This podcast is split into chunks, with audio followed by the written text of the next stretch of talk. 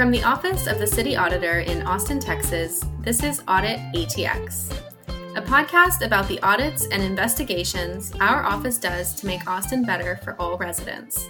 We're your hosts, Maria and Kelsey. In this episode, we're talking with investigator Mike Yama about an investigation our office recently conducted. This investigation found that a manager in the Parks and Recreation Department accepted favors from an employee he directly supervises. Hi, Mike. Thanks for being here. Hi, Maria. Glad to be back talking to you guys. So, Mike, who was involved in this investigation and where did they work? This investigation involved a superintendent of a golf complex for Parks and Recreation. His name is Nick Smitham. And just for a little bit of context, Nick actually lives on one of the city's golf courses full time. Um, and what this essentially means for our case, and to sort of set the stage for the rest of our conversation, is that he actually has a lot of his personal property out at this facility.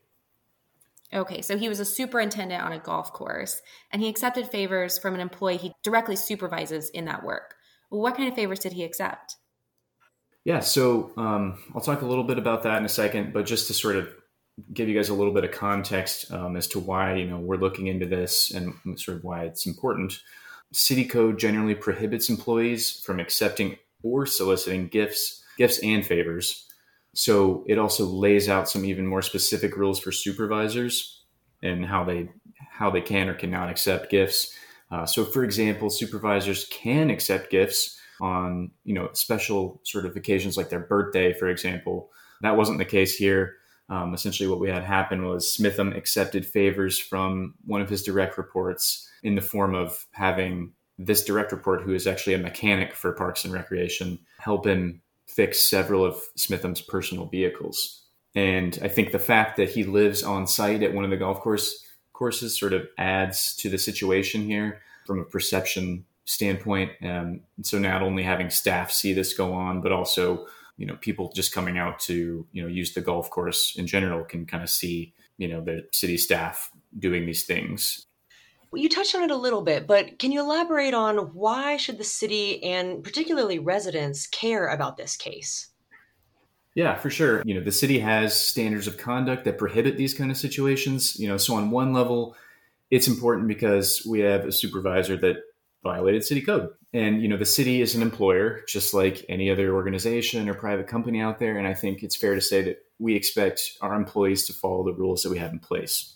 I, I think I can also safely make the assumption that residents of the city of Austin would, you know, just want city employees to behave ethically. So, you know, that's sort of one piece of why I think people will care about this. But aside from that, as you mentioned, you know, I, I did talk a little bit about perception. Um, and so, how I sort of apply that in this case is that it could look like Smitham is giving special treatment to one of his staff. Um, and and really that puts this this staff member in a bad situation because you know now there could be a perception that um, this guy's success is directly tied to the fact that he's performing these favors for his boss, um, and we don't want to put staff in those kind of situations. And then one other quick note: I, I do want to go ahead and mention that none of these favors appear to have happened on city time. Set the record straight on that.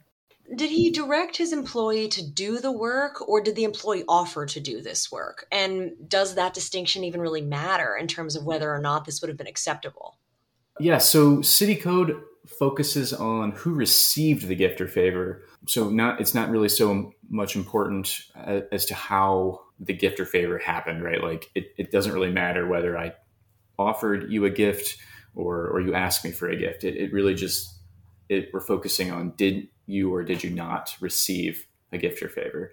So, in short, it doesn't really matter because it would be a violation either way. Okay, and, and did the manager did he pay the employee for these repairs? We didn't find any evidence that that was the case. When we spoke to Smitham, he did he did mention you know that he would have been willing to pay for the you know for the work, but ultimately, I don't we don't have any evidence that there was ever any money exchanged. I can really see this question of like, okay, I didn't ask the employee to do the work. They offered to help me out. I didn't pay them. What's the real problem here?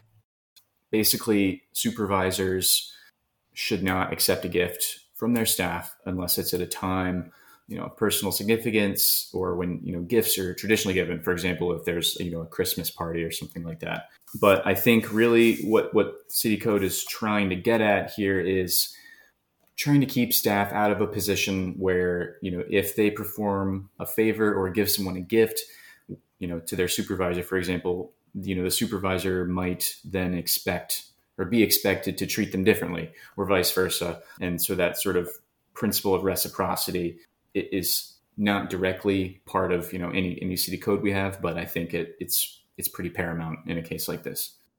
So what has pard done to prevent something like this from happening in the future so, in response to our report, PARD management indicated that uh, they'd be taking steps to address this uh, specific situation with the employee. We have uh, sort of a solution for that. Uh, I think, on a, a, broader perspective, they also mentioned that they would be taking steps to ensure that all PARD employees go through the most recent city ethics training. I think really what they're trying to do is be a little bit more proactive um, and make sure people have the knowledge that they need to either avoid a situation like this or, or navigate a situation properly should it come up. If the city could make one change to better prevent this sort of situation in the future, what change would you want to see? Hmm, that is a great question. I think, really, I think the, the primary thing for me is training um, because, you know, as city employees, we're all required to go through annual ethics training so like i just mentioned a second ago it's great that pard's taking steps to ensure that happens.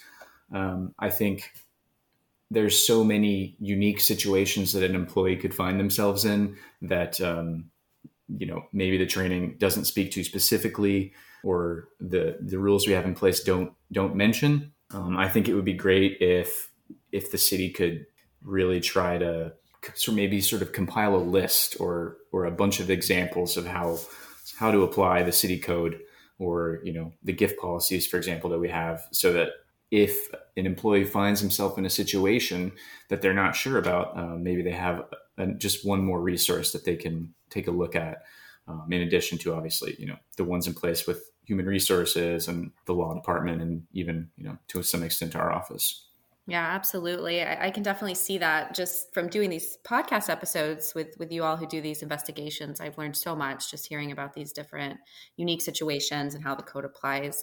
Um, so to totally agree there. Well, thanks so much for joining us, Mike. Yeah, thanks for having me. It's uh, great to talk to you guys.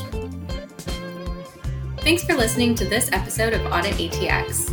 This report is available on our website at austintexas.gov/auditor. Follow us on Facebook, Twitter, and Instagram at Austin Auditor.